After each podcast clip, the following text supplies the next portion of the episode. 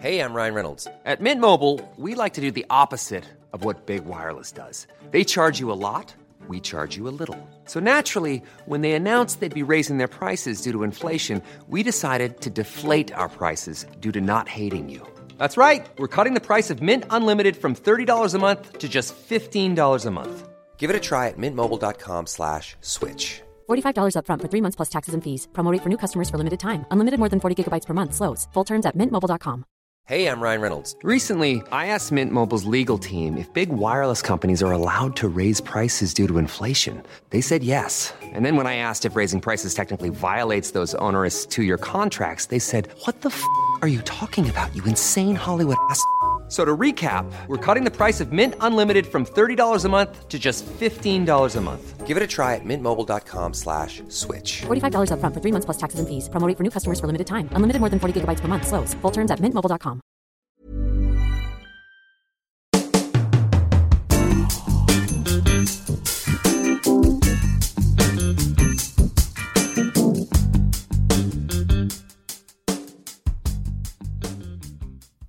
Välkommen till Utvik och böcker som presenteras i samarbete med Akademibokhandeln.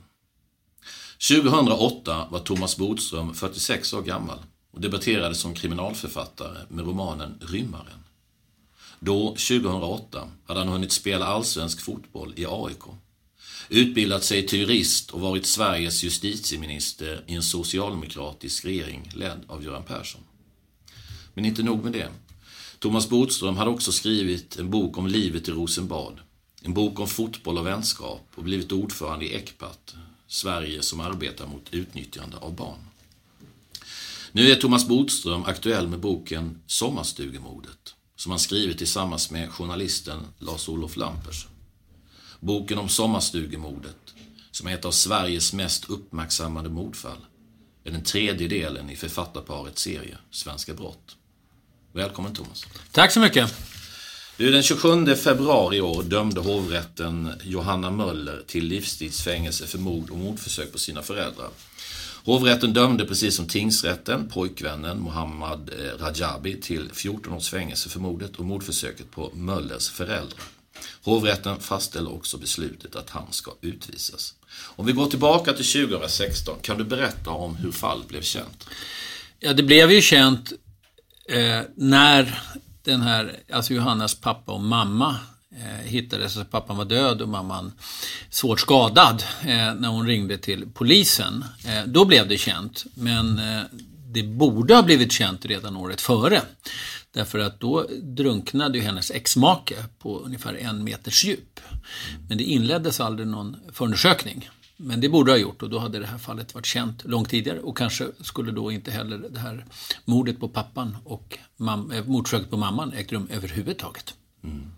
Men om vi, om vi tar, om vi nu säger den här drunknade mannen, som jag förstår när jag läste det här, så är det mycket som talar för att han skulle ha kunnat bli mördad.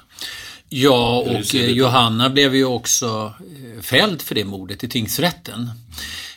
Det fanns ju inget som helst liksom andra alternativ egentligen.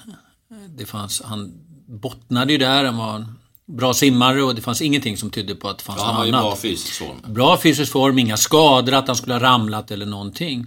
Men problemet var att den här utredningen kom igång först ett år efter. Det var i samband med att alltså, mordet och mordförsöket på föräldrarna. Mm. Då började man här, det var ju samma ställe dessutom.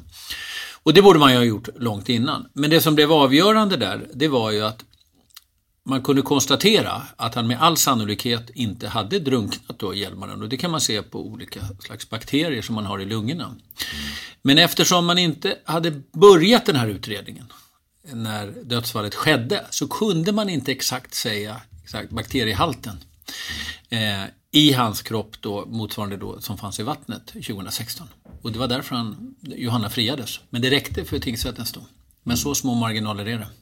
Om vi tar nu, vad, hur resonerade hovrätten när de frikände henne för det? Ja, de, fri, de frikände just på den grunden att även om mycket talar för att det är på det här sättet, så, så är det inte helt, helt uteslutet att det kan vara då naturligt, eftersom man inte visste bakteriehalten. Mm.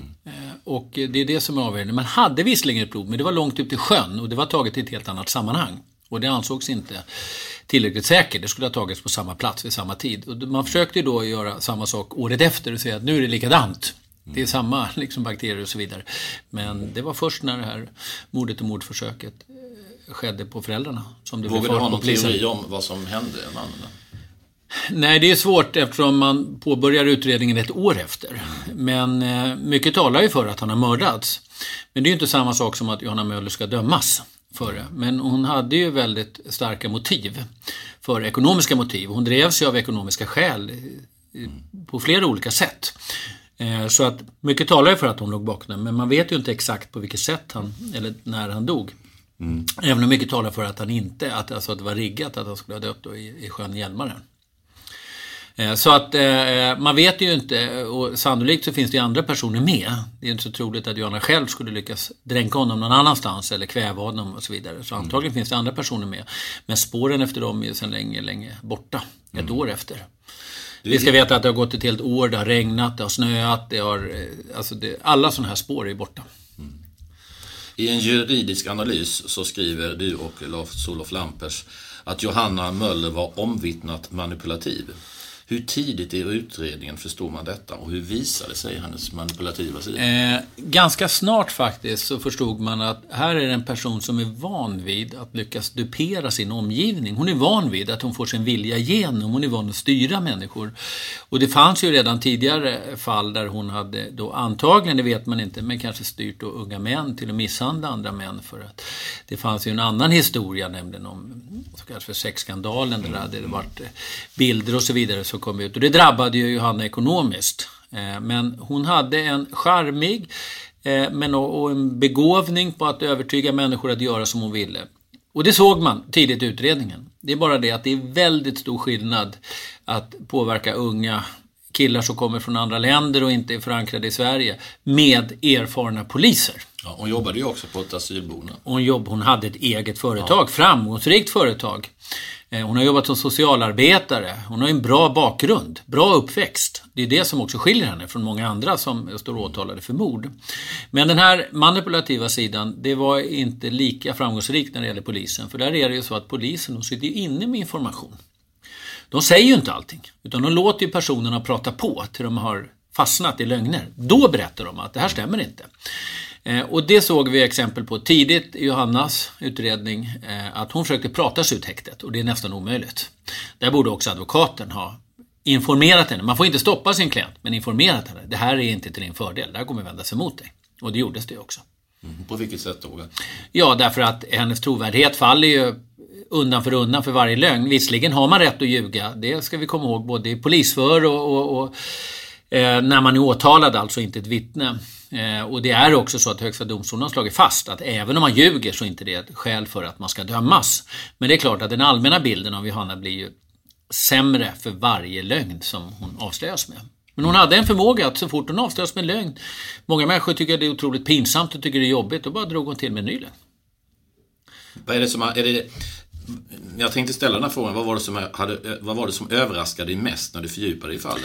Är det just Johanna Möllers? Johanna Möller som person är väldigt speciell, just med detta att hon faktiskt har en bra bakgrund och så vidare och framgångsrik. Man undrar liksom varför hamnar hon i en situation och blir åtalad för två olika mord vid olika tidpunkter. Bara det är väldigt, väldigt ovanligt.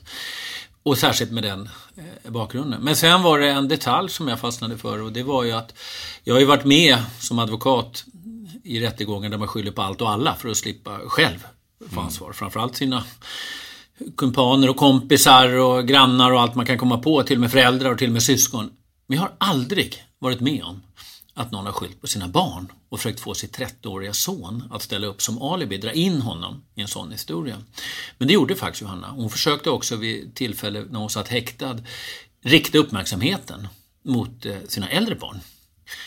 Eh, och det har jag faktiskt aldrig varit med om. Eh, det brukar vara en gräns för sina egna barn. Men Johanna var och är helt gränslös. Så att eh, det fanns liksom inget stopp i, i hennes försök att manipulera sin omgivning. Vad tänkte du när du, eller vad kände du? Jag vet inte hur, om du tillåter dig att känna och, och så mycket. Eh, lite yrkesskadad är jag ju som advokat. För att om man inte är professionell i allt det här så, så går det inte att vara advokat i alla fall, och kanske inte heller författare. Men det är klart att man tycker naturligtvis att det är, det finns ju väldigt, väldigt många människor som har drabbats hårt. Utöver den här ex-maks och alla hans anhöriga, och det är ju ett par små barn som faktiskt Johanna hade tillsammans med den här mannen, ska man också komma ihåg. Det är alltså hennes egna barns pappa som försvinner från barnen när de är i tre fyra års åldern. Det är ju väldigt ovanligt, men det är också så att sen är, så dör ju pappan, och Johanna är ju syskon. Och mamman var ju nära att dö. Så att på så sätt så är det ju oerhört eh, tragiskt. Men det är allvarliga brottfall, det ska vi komma ihåg. Att det, det finns ju inga snälla mord, liksom, om man bortser från barmhärtighetens mord. Men, men alltså den här typen, det är alltid tragik. Eh, det, det ska vi komma ihåg. Samtidigt så kan det ju alltså vara juridiskt väldigt intressant och intressant att följa en människa, som jag tycker ändå det var här. Men man ska mm. inte glömma bort att det är många människor som har drabbats hårt. Mm. Du, om, om vi går tillbaka till, eller går vi in på offren. Vilka var Anke och Göran som...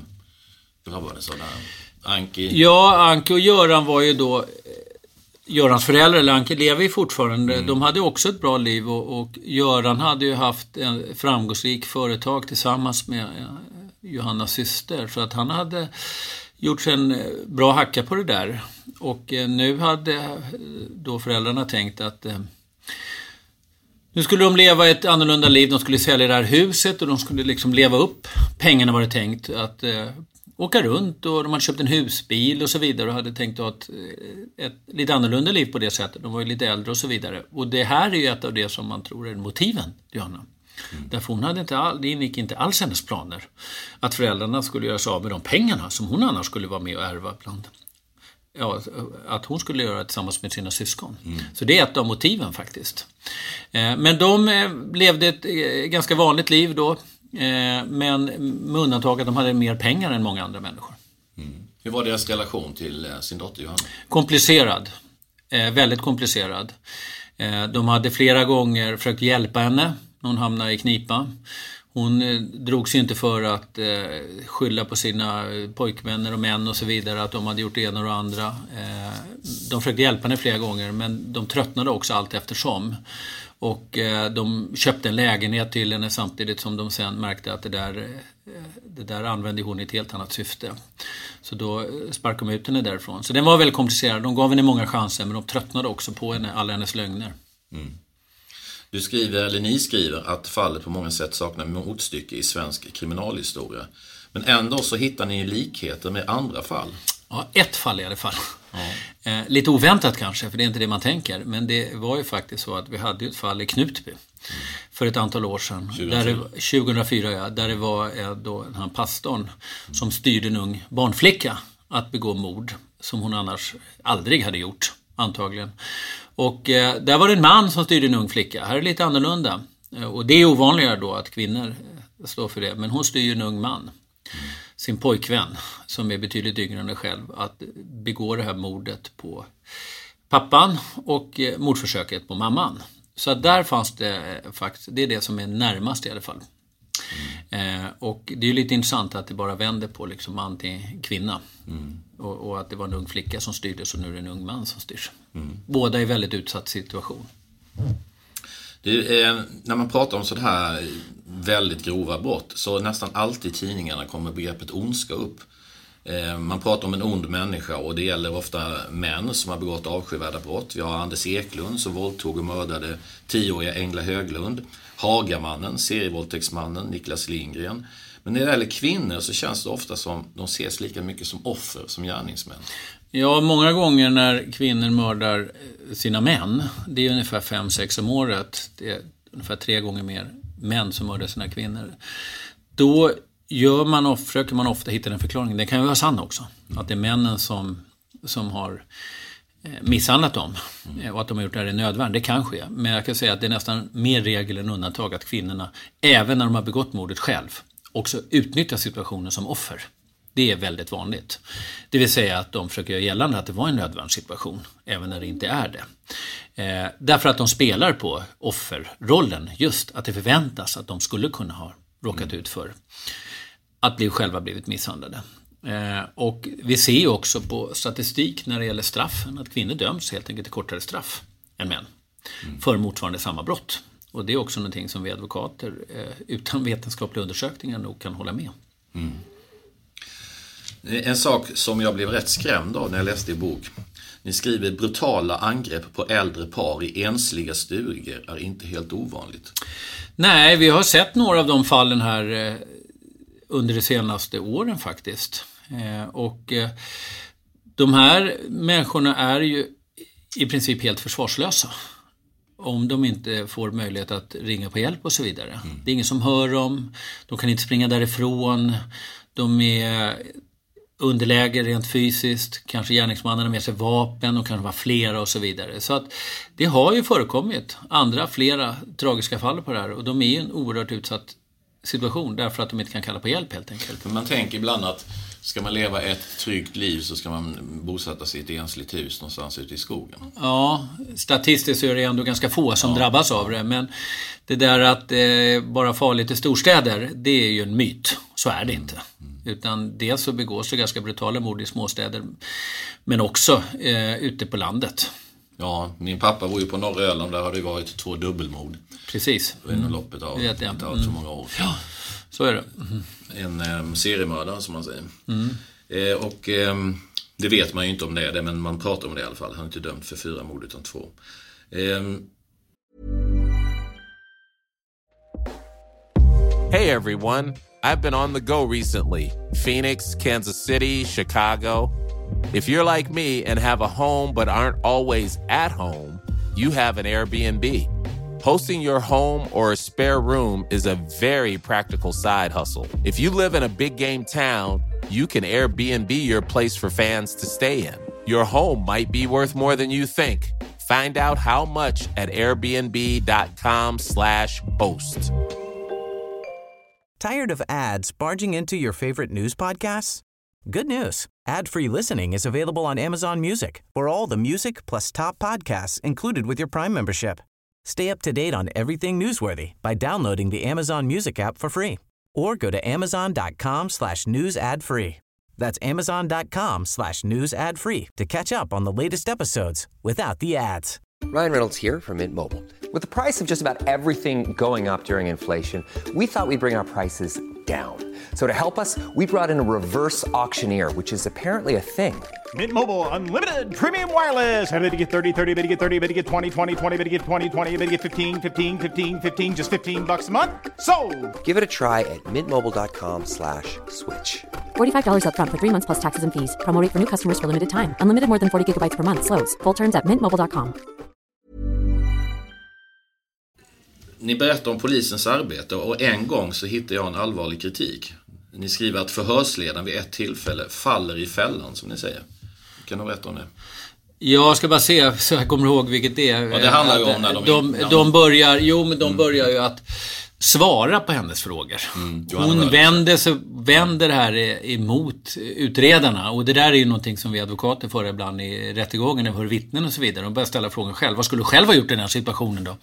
Och då finns det ju en del mindre erfarna advokater som börjar svara så här, nej, jag skulle inte göra det i alla fall. Mm. Och då vänds hela förhöret. För då säger jag, ja men om han hade kniv då? Jag skulle ändå inte göra det. Mm. Och det är en huvudregel att man ska vara väldigt tydlig med vem som håller förhöret. Nu tycker jag i och för sig att utredarna, alltså de, många gånger så känns det ju som att de är uppgivna och att det känns hopplöst för dem eftersom Johanna på något sätt bara fortsätter och fortsätter. Samtidigt så är de ganska framgångsrika på det sättet att Johanna fastnar i de här olika lögnerna. De är listiga att inte berätta all information de har, till exempel vad Mohammad har sagt förrän eh, Johanna har ljugit fast sig på mm. olika sätt. Mm. Så jag tycker ändå de är ganska skickliga i det och det är mer att man undrar varför de svarar på allt det här. Som jag sa, att det här, det här är ingenting som gynnar henne och det är väldigt, väldigt sällan man kan prata sig ur ett häkte när man väl har blivit häktad. Mm. Det är snarare som man pratar sig fast. Liksom, man, man cementerar sig fast och, och utredningen tar bara längre tid därför att det man säger ska kollas upp sen och så vidare.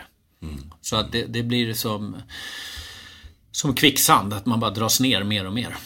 En sak som jag tänker ofta på när jag läser om det här så tänker jag att om folk är så väldigt överbevisade om någonting som det verkar vara i det här fallet och ändå så finns det ett nekande hela tiden, jag har inte gjort någonting. Ja, men det är inte så att hon är egentligen överbevisad i något av de här fallen och hon blir ändå frikänd när det gäller drunkningen mm. i hovrätten ska vi komma ihåg. Sen hade hon ju ett antal andra brott också men de var inte lika allvarliga och när det gäller det här morden och mordförsök på pappan och mamman, så finns det faktiskt inte särskilt stark finns bevisning. Ingen teknisk, finns nej. ingen teknisk bevisning, det finns inga D N A på så sätt eller alltså på något annat sätt då. Eh, finns inga telefonavlyssningar som direkt visar det här, och det finns bara ett enda vittne egentligen, och det är Mohammad som berättar att Johanna varit där. Eh, och det är det som är väldigt eh, speciellt, därför att Mohammad, han har ju ändrat sin historia flera gånger.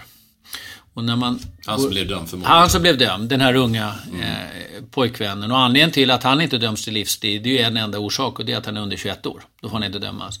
Men eh, det som kanske är det mest intressanta juridiskt i den här boken, det är ju att åklagaren lutar sig helt och hållet på Mohammads uppgifter, att det har gått till på det sätt som han säger, nämligen att Johanna har instruerat honom att begå det här mordet och mordförsöket.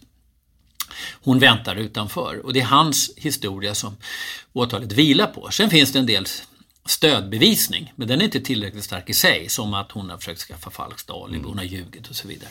Men då är det så att när man går igenom utredningen, då ser man att mamman, Anke, hon har i flera förhör sagt att det kanske var två personer i rummet. Hon har ibland sagt en, ibland två personer. Så det finns alltså uppgifter från mamman att det är två personer. Det vill säga tvärs emot vad Mohammad säger. Och där borde advokaten ha agerat på ett helt annat sätt. Skulle ha tagit fram de här uppgifterna. I bästa fall så hade de fått mamman att säga att det mycket väl kunde ha varit två personer, eller till och med var två personer. Men i vart fall borde hon ha lyft fram att hon har sagt i förundersökningen och tagit fram det som bevisning. Därför att om det hade varit två personer, eller kanske två personer, då faller ju Mohammeds berättelse helt och hållet. Då är det plötsligt som Johanna har sagt. Det vill säga att det var två andra som gjorde det. Och då ska vi komma ihåg att tidigare när Mohammad har begått brott så har han inte varit ensam. Och han har dessutom en kamrat som faktiskt lämnar Sverige en tid före rättegången. Och som i förhör har sagt att han kommer inte ihåg vad han gjorde den här kvällen. Så här avgörs, skulle jag vilja säga, rättegången. Mm. Därför att den fråga som advokaten sen ställer, det är närmast en åklagarfråga. Så liksom fast att det bara var en person i rummet. Där borde advokaterna fortsatt förutsagt, men du har ju sagt två personer på flera ställen och pekat på de ställen i förundersökningen och förhören som hon har gjort det. Men det görs inte, och då slås det fast att det är en person. Så lite kan avgöra en hel rättegång. Men ni, ni skriver ju också i boken att eh, det skulle kunna vara så att hon faktiskt blev frikänd. Ja, då hade hon kunnat blivit det, därför att då faller ju åklagarens tyngsta bevisning, nämligen Mohammeds. Om det visar sig att han har ljugit i tingsrätten, eller kan ha ljugit i tingsrätten, vi ska komma ihåg att det är åklagaren som har bevisbördan, då kunde det ha blivit så att Johanna faktiskt hade frikänts både för angrepp på sina föräldrar och drunkningsolyckan. Mm. Och det hade ju varit så extremt stötande för de allra, allra flesta. Men det här slår också fast det vi vet, att det är inte sanningen. Vi påstår ju inte på något sätt att Johanna är oskyldig. Vi påstår bara att hon kunde ha blivit frikänd. Det överlämnar vi åt läsaren också att avgöra vad man själv tycker. Mm. Det, det är vi alltid väldigt noga med när vi skriver de här böckerna. Det är läsaren som ska avgöra om det var rätt dömt eller inte. Jag blir alltid lite chockad. Jag har ju hört det här många gånger och läst det många gånger. Jag ändå blir jag lite chockad när jag läser, som ni skriver i boken, att en domstols uppgift inte är att söka sanningen. Nej. Det finns klienter som träffar oss och säger, vad bra att det blir rättegång, då får vi reda på sanningen. Och då får man tyvärr upplysa dem om att det kommer du absolut inte få. Du kommer få veta om domstolen anser att åklagaren har bevisat det. Och det där blir också många missuppfattningar, för att det kan ju vara till exempel att eh, i sexualmål inte minst, att man säger så här, man trodde inte på kvinnan. Men det räcker inte med att man tror på åttio till nittio procent. Det måste vara mycket högre än så för att någon ska kunna dömas. Så att det är inte sanningen, och det är inte det man tror mest på som gör att man dömer, utan det är det som är bevisat, och det är åklagaren som har hela bevisbördan. Det är därför jag menar att Johanna kunde ha blivit frikänd, eller i alla fall fått lägre straff, även om väldigt mycket talar för att sannolikheten är att hon har begått det här mordet. Vi påstår som sagt inte annat, men eh, vi tar heller inte ställning för det. Utan det är läsarens sak. Är det det som ni kallar för krockar mellan juridik och verklighet? Ja, de är ju ständigt. Det är det som ibland kallas för allmänna rättsmedvetandet. Men vi ska inte döma personer i media. Det är det som är... Eh, alltså, rättssäkerheten är fyrkantig. Eh, och det är inte... Det här skrevs redan tidigt av Lov Petre. Sanningen. Alltså, det är inte allt mm. som är sant som sant är likt. Det var inte exakt rätt korrekt, mm. men, men alltså det är så. Eh, och det här är en väldigt viktig sak, att man måste bevisa det fullt ut. Mm. Nu blev det så sagt så att man kunde gå på Mohammeds linje, därför att han ändå förklarade hur det här går till, och så hade man stödbevisning som visade att, ja, som stödde åtalet också. Men något eh, tvärsäkert dom är det verkligen inte. Det kunde ha gått annorlunda. Du, hur är det att gå så djupt in i ett fall som ni har gjort? Det är ju tredje gången nu. Alltså, blir du besatt av fallet eller är det en dag på jobbet? Jag är besatt redan tidigare. Det här med brott och straff, är allt, jag jobbar ju med det dagligen. Ja. Men det är väldigt intressant och annorlunda att få jobba på det här sättet. Det vill säga att, att få möjlighet att se det lite mer objektivt. När jag är advokat så har jag alltid och ta hänsyn till att man, man tar ställning antingen för brottsoffer som målsägandebiträde eller försvarare. Så att man är alltid i grunden subjektiv, ska vara subjektiv också. Men här har man en annan möjlighet att göra andra analyser och det är väldigt, väldigt intressant och roligt, eller roligt men i alla fall intressant och, och, och det ger mig väldigt mycket. Mm. Men påverkar det dig känslomässigt när du går in i ett sånt här fall till exempel? Eh, vi är ju då skolade att inte göra det, men någonstans kryper det ändå in. Mm. Och det som kändes här var ju då dels alla anhöriga som drabbas. Eh, men sen också så kände man ju väldigt mycket för den här trettonåriga pojken. Vilken press att han ska ljuga inför polisen för sin mamma. Och för att rädda sin mamma. Och det, det tycker jag också när man hör telefonsamtalet mellan den här pojken och mamman. Att det här är ju... Vad hör man det? En ohygglig press. Ja, det finns telefoninspelning mm. på det. Alltså avlyssning på det va. Och det är en ohygglig press på ett litet barn. Att eh, man ska... Då, att han ska ljuga ett falskt alibi för Johanna. Eh, det är som sagt inte bevis för att hon är dömd, men det är ju hennes sätt att försöka bevisa sin oskuld. Det är en eh, helt annan sak. Men vilken press på det här. Och, och det här barnet känner att om inte lyckas med det här så kanske mamma kommer sitta i fängelse i massor av år. Mm. Men han orkar ju heller inte sen. Han har ju en pappa som är klok nog att, att se till så att det, det här inte kan fortsätta längre. Det är, när man talar om livstid så... Så eh, många sitter ju, inte ti- alltså sitter ju inte livet ut. Hur, finns det någon skillnad på män och kvinnor här? Hur länge man sitter och man får livstid? Det är ju så att det inte, finns ju inte så många kvinnor så att eh, man har, kan ha en lika säker statistik. Men vi ser ju att trenden är att det blir längre och längre. Eh, och så är det nog både för män och kvinnor att det blir längre. Men det är ju så att de allra, allra, allra flesta kommer ju ut en dag. Man har ju rätt att få det tidsbestämt eller prövat som tidsbestämt. Mm. Men det är fortfarande så att man kan sitta väldigt, väldigt länge. Och mm. i något enstaka fall så dör man faktiskt i fängelset. Och det är när personer är så pass farliga att man inte kan släppa ut dem. Därför att även i, då, det är när folk blir väldigt sjuka så finns det risk för att de ska begå allvarliga brott. Och då tar man större hänsyn till det. Mm. Jag tänker så att det är ju så många som, som skriver, som vill skriva deckare, speciellt kriminallitteratur då. Och eh, kanske vill fördjupa sig i något fall. Och många kommer ju från småstäder, precis som jag. Småländska Värnamo. Och eh, till exempel i Värnamo så finns det ett fall nitton åttiofyra med en man som mördades på, ett ouppklarat mord, en man som mördades på en skjutbana. Eh, om man skulle vilja skriva, om man som privatperson skulle vilja skriva om ett fall från sin egen hembygd, mm. vad ska man börja någonstans? Vad börjar man gräva i? Eh, man börjar med att titta om... Om det finns någon utredning överhuvudtaget, det kan ju vara nedlagd för undersökning, där får man allting beskrivet, bakgrunden och vilka som... Alltså om man får ut det, det är inte alla som kan få ut det, men om man får ut en förundersökning då har man kommit väldigt, väldigt långt ska jag väl säga i, i sitt eget utredningsarbete. Varför skulle man inte få ut den? Nej, det kan vara så att det är sekretess på olika delar, men i allmänhet så har man rätt att få ut en förundersökning och då är det en väldigt bra grund, det är där man får börja. Det kan man också göra om man ska skriva deckare, för att det är ju bra att kunna de sakerna när det fungerar. Och man mm. får mycket input därifrån. Mm. Och hur går man vidare sen om man börjar med förundersökning? Ja, om du ska skriva om ett verkligt fall då är mm. det ju förstås så att då får du ju också börja intervjua personer som har varit vittnen och så vidare. Om du vill göra den typen. Det är mycket mm. lättare att skriva om ett fall som har gått till att man blir frikänd i domstol eller fälld i domstol. Därför att då har du ju hela domen att luta dig tillbaka på. Mm. Det är svårare med en förundersökning som kanske är på flera tusen sidor. Men där någonstans måste du ändå börja. Mm. Eh, nu kommer vi in på skillnaden mellan fiktion och, eh, och verklighet. Vad är det för skillnad mellan att skriva fiktion och fakta? Inte så stor tycker jag, som har skrivit då både och. Därför mm. att när man skriver fiktion så är ju det en form av verklighet för en själv. Mm. Det är ju, som man beskriver, verkliga situationer och händelser och mord och så vidare.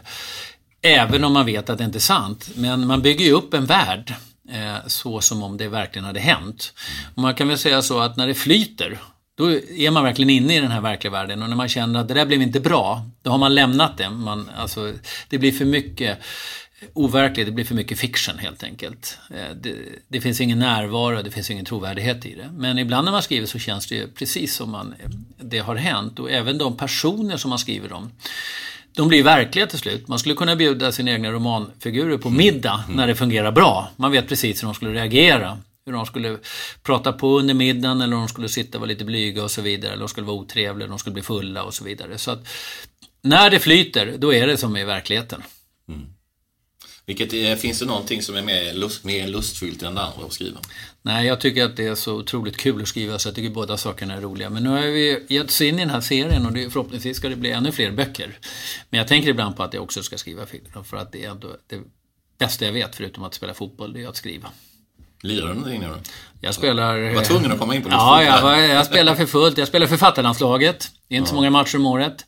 Jag spelar veterankorpen, och då är det så att eh, där är det matcher ute i förorten. Och då har jag lärt mig att om man är kvar efter matchen, då brukar det fattas någon spelare nästa match som kommer. Så hoppa in där också. Jag kan spela ett par matcher i rad. Mm. Jag älskar fotboll och eh, jag spelar så fort jag får chansen. Även om mina barn tycker det är pinsamt att jag fortfarande spelar. Varför skulle det vara pinsamt? Ja, de frågade vad jag var bra på en gång i tiden och sa att jag var snabb. Och det säger de att det är fullständigt omöjligt. Du kan ha varit. De säger det nu och tycker att det är så här, det, det går inte. Det, det går bort, som de säger. Det går bort. Ja, det är typ. Det är, ähm, jag tycker det är så intressant med folks drivkrafter. Det behöver ju inte bara vara en. Det kan ju finnas många mm. olika drivkrafter. Men vad är din drivkraft, eller dina drivkrafter när det handlar om just skrivandet och att skriva om brott? Att jag tycker jag har en eh, berättelse att, att komma med. Att det är någonting som jag ändå tycker är så intressant. Och det är så man måste skriva, oavsett om man skriver fiction eller, eller inte. Att man tycker själv att det är så intressant som man vill skriva ner det. Och då kan det också bli intressant för andra. Om man från början tänker så här, nu ska jag skriva något som alla andra kan tycka är intressant, då blir det inte bra. Men jag själv tycker att det är så intressant att det bör skrivas ner. Det är värt att skrivas ner, det är värt en bok. Mm. Det är min drivkraft, då skriver jag. Vad, vad kommer hända i... Vad, kan du avslöja någonting vad du skriver på nu? Nej, vi ska snart ha ett möte, jag och min eh, medförfattare Aslampberg. Så då har vi alltid ett stort antal fall att gå igenom, och så minskar det där till slut till bara ett enda fall kvar. Och så skriver vi om det. Men tragiskt nu om man säger så, men bra för oss som skriver är ju att det sina inte fall. Det är inte så att det saknas fall. Vi skulle kunna skriva... Vi skriver ju en om året nu. Vi skulle kunna skriva ännu mer, för det mm. saknas ju inte mål att skriva om. Nej, det kommer alltid upp nya. Det kommer alltid upp nya. Nu har vi skrivit om olika mord i olika sammanhang, med Bodenfallet och trippelmorden i Uddevalla och det här. Men det kan ju mycket väl vara så att vi skriver om någonting annat än mord också. Mm. Tack för att du kom till Utik och böcker, Thomas Bodström. Tack så mycket för att jag fick komma.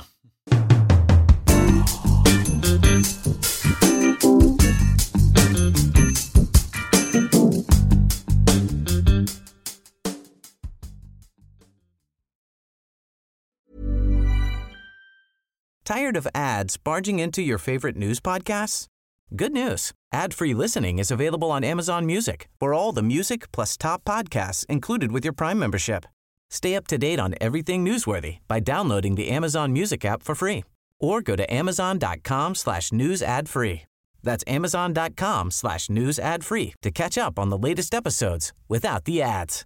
Subtle results, still you, but with fewer lines. Botox Cosmetic, onabotulinum botulinum toxin A, is a prescription medicine used to temporarily make moderate to severe frown lines, crow's feet, and forehead lines look better in adults. Effects of Botox Cosmetic may spread hours to weeks after injection, causing serious symptoms. Alert your doctor right away as difficulties swallowing, speaking, breathing, eye problems, or muscle weakness may be a sign of a life-threatening condition. Patients with these conditions before injection are at highest risk. Don't receive Botox Cosmetic if you have a skin infection. Side effects may include allergic reactions, injection site pain, headache, eyebrow and eyelid drooping, and eyelid swelling. Allergic reactions can include rash, welts, asthma symptoms, and dizziness. Tell your doctor about medical history, muscle or nerve conditions including A L S or Lou Gehrig's disease, myasthenia gravis, or Lambert-Eaton syndrome, and medications including botulinum toxins, as these may increase the risk of serious side effects. For full safety information, visit Botox Cosmetic dot com or call eight seven seven, three five one, zero three zero zero.